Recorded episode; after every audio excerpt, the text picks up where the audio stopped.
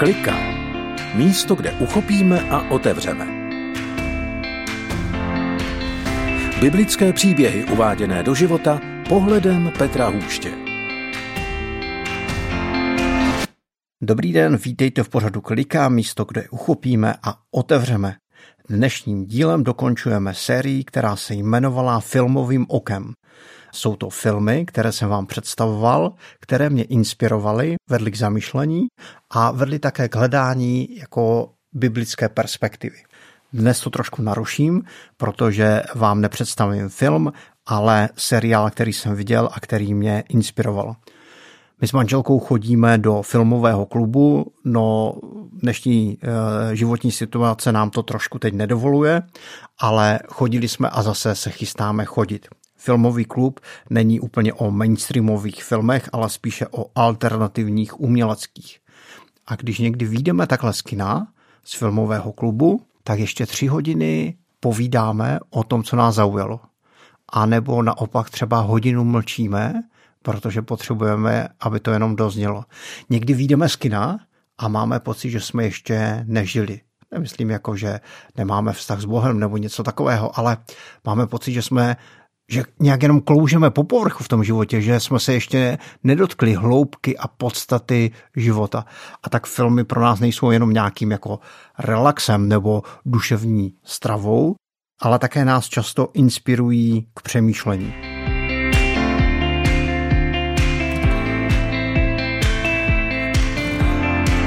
Vítejte v pořadu Klikat dnes na téma klíč ke změně. Nedávno jsem s manželkou dosledoval na české televizi nový seriál, který se jmenuje Addix. Je to seriál, kde je pět hlavních hrdinů. Max, Mel, Emma, Robin a Sonja. Pětice studentů adiktologie se v rámci zodpovědného přístupu ke studiu rozhodne pro experiment. Vzít si drogy, které by mohly na chvilku vyřešit problémy každého z nich. Jak říká jejich profesorka Jensenová, drogy jsou zkratky k řešení problému. Experiment má jeden podstatný háček. Účinek drogy se u všech stane trvalým. Zábava a nově nabité superschopnosti vedou mladé hrdiny až na hranu jejich možností, ale i sil – a to vše v situaci, kdy je v zemi zřízená funkce drogového koordinátora, který k drogové problematice přistupuje s maximální tvrdostí. Možná jste se jako já také poprvé setkali se slovem adiktologie. Je to věda zabývající se závislostmi, jejich prevencí, původem, léčbou, výzkumem, poradenstvím a jinými souvislostmi. Závislost se může týkat návykových látek, alkohol, drogy, návykové látky, tabák, stejně tak jako návykového či impulzivního chování. Gambling, sázení, workoholismus, závislost na jídle, počítači, technologiích. Seriál mi přišel syrový, drsný, naturalistický, zábavný i dynamický. Ukazuje devastující účinky užívání drog ale také, že každý student si řeší nějaký hlubší problém nebo spíše trápení. Jeden ze studentů, Max, ukradl drogu ve školní laboratoři, každému ze svých spolužáků postupně nabídl a každý ze studentů si drogou řeší nějakou těžkou situaci. Účinky drogy je buď časem zabíjí, nebo ten účinek musí nějak vypnout. Jedné dívce se to podaří, že ten účinek vypne a všichni začnou zkoumat, jak se to stalo. Jak je možné, že ona se z toho dostala, že to vypla. A pomalinku objevují, mám pocit, že se tam ukazují takové jako tři věci. Oni říkají, musíš rozpoznat spouštěč. Co tě vedlo k tomu, kdy si poprvé užil, užila drogu? Druhá věc, často tam mluví o tom, musíš tu situaci, která k tomu vedla, musíš ji přijmout, musíš se s tím smířit. A třetí věc, o které nemluví, tak mi přijde, že si všichni dokázali tak nějak přirozeně nastavit hranice, aby se jim ta těžká situace už neopakovala. Až z úzkostí jsem si při tomto seriálu uvědomoval, jak dospívající i mladí lidi prožívají často samotu a jak jsou vystaveni obrovskému tlaku naší společnosti na dokonalost a výkon. To, co mě v tom seriálu překvapilo a zaujalo, To je to, jak odblokovali účinek té drogy. Musíš si uvědomit, co bylo spouštěč. Musíš se smířit s tou situací. Napadá mě jeden biblický text. Lukáš, 15. kapitola, 11. až 18. verš. Řekl také, jeden člověk měl dva syny. Ten mladší řekl otci, oče, dej mi díl majetku, který na mne připadá. On jim rozdělil své jmění. Po nemnoha dnech mladší syn všechno speněžil. Odešel do daleké země a tam rozmařilým životem svůj majetek rozházel. A když už všechno utratil, nastal v té zemi veliký hlad a on začal mít nouzy. Šel a uchytil se u jednoho občana té země. Ten ho poslal na pole pás vepře. A byl by si chtěl naplnit žaludek slupkami, které žrali vepři, ale ani ty nedostával. Tušel do sebe a řekl, jak mnoho nádeníků u mého otce má chleba na zbyt a já tady hynu hladem. Vstanu, půjdu ke svému otci a řeknu, otče, zřešil jsem proti nebi i vůči tobě. Mladší syn, dá se říct, pokazil všecko, co mohl. Najednou mu to došlo a říká, od malička jsem zažíval šikanu v synagoze. Nikdy jsem v učení Tóry neporazil svého bráchu. Můj taťka byl schopný a bohatý chlap, ale v důsledku toho nikdy neměl na nás kluky čas. No a vždyť ani hospodin mi nepoženal v tom, že by mě zastavil v mém riskantním nápadu odejít z domu. Ne, ne, ne. Možná by i na těchto věcech mohlo být něco pravdy, ale mladší syn nehledá vinu všech ostatních až po hospodina, ale je zajímavé, že šel do sebe. Měl takovou jako realistickou reflexi toho, co se stalo a on říká, já tady hynu. Nejenom jako, že je hladový, ale uvědomil si i svůj stav jako duše a možná mravního etického života, že se mu to všechno sesypalo. A on říká, zřešil jsem, minul jsem cíl, zřešil jsem vůči oci. Ale to říká až jako druhou věc. On říká, zřešil jsem vůči nebi. Vnímá autoritu hospodina, Boha, a uvědomuje si, že jako minul cestu s pánem Bohem. A tak eh, mladší syn tady neobvinuje všechny a celý svět za to, co se mu nepovedlo, ale objevuje spouštěč toho, co se v jeho životě stalo. A přijímá za to zodpovědnost, vlastně smířuje se s tím, ale ne nějak pasivně, ale přijímá tu svoji zodpovědnost. Možná by byly ty věci o jeho bráchovi, synagoze i taťkovi pravdivé, to, co druzí neudělali správně, ale to není něco, co on může ovlivnit. On může ovlivnit a ne zodpovědnost sám za sebe a to on udělal.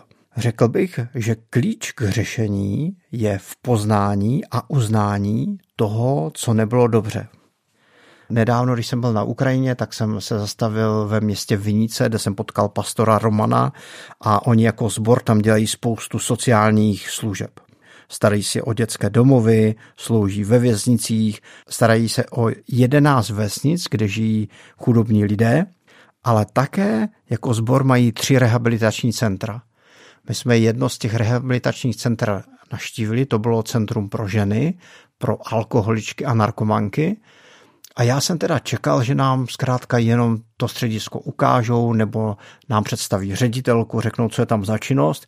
My jsme přijeli tam, někde na vesnici za město, a takový starý domeček bez omítky, ale všechno pěkně uklízené, upravené. A oni svolali všechny ty klientky, sedli jsme si k jednomu stolu a teď pastor u jedné po druhé vždycky se zeptal na tři věci. Odkud jsi, jak se jmenuješ a co je tvůj problém? A já jsem úplně zatuhl. On každé říká, a co je tvůj problém? A ona říká alkohol, drogy, gamblerství. A mi to přišlo takové drsné, necitlivé, možná až neúctivé. Když to potom skončilo, tak jsme cestovali zase jinam a jsme se s pastorem Romanem k tomu vrátili a říkám, proč jste se ptal každé, co je její problém? A on říkal velice zajímavou věc. Pokud nevíš, co je tvůj problém, nemůžeš vidět ani, co je tvoje řešení. Pokud nevíš, co je tvůj problém, nemůžeš vidět ani, co je tvoje řešení. Mám jednu kamarádku ze Slovenska, říkejme jí Mirka, a Mirka prochází těžkou situací. Neměla snadný život, ale v poslední době z mého pohledu taky udělala spoustu věcí úplně špatně. A ona říká, za všechno může můj manžel a také můj nekompetentní šéf v práci. A e, starší našeho sboru jsou absolutně neschopní a pasivní. A možná na tom bude i něco pravdy, ale mám pocit, že Měrka obvinuje jenom všechny ostatní i za to, co jí osobně se nepovedlo, nebo co z mého pohledu ona udělala špatně. Druhá Samuelová, 12. kapitola, 5. až 7. verš a také 9. verš. David splanul proti tomu muži náravným hněvem, řekl Nátanovi. Jakože živ je hospodin, muž, který tohle spáchal, je synem smrti. A tu ovečku nahradí čtyřnásobně za to, že něco takového spáchal a neměl soucitu. Nátan Davidovi odvětil, ten muž jsi ty. Proč si pohrdl hospodinovým slovem a dopustil se z toho, co je v jeho očích zlé? Chetejce Uriáše si zabil mečem a jeho ženu si vzal za manželku. Zavraždil s ho mečem Ámonovců. Prorok Nátan říká králi Davidovi fiktivní příběh o bezpráví. Král David splane hněvem a vysloví okamžitý soud. Nátan mu říká, ten člověk z toho příběhu jsi ty. Někdy tak velmi rychlo splaneme hněvem, naštváním, nějakým hodnocením nebo dokonce odsouzením druhých. Ale nejsme schopni vidět ty spouštěče nebo ty věci, s kterými my jsme se nevyrovnali. Nejenom, že bychom se s nima pasivně smířili, ale že bychom za ně vzali zodpovědnost.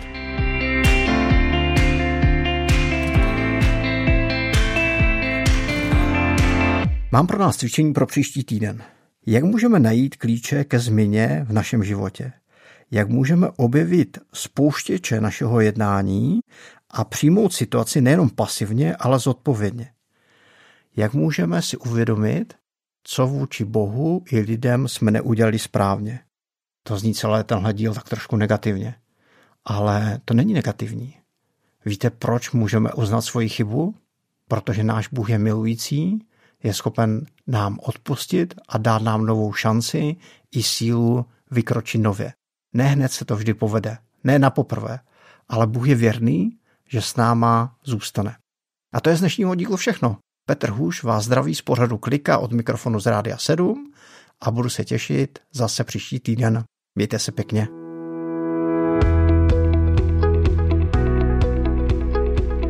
Podcast Klika vznikl na Rádiu 7, které žije z darů posluchačů.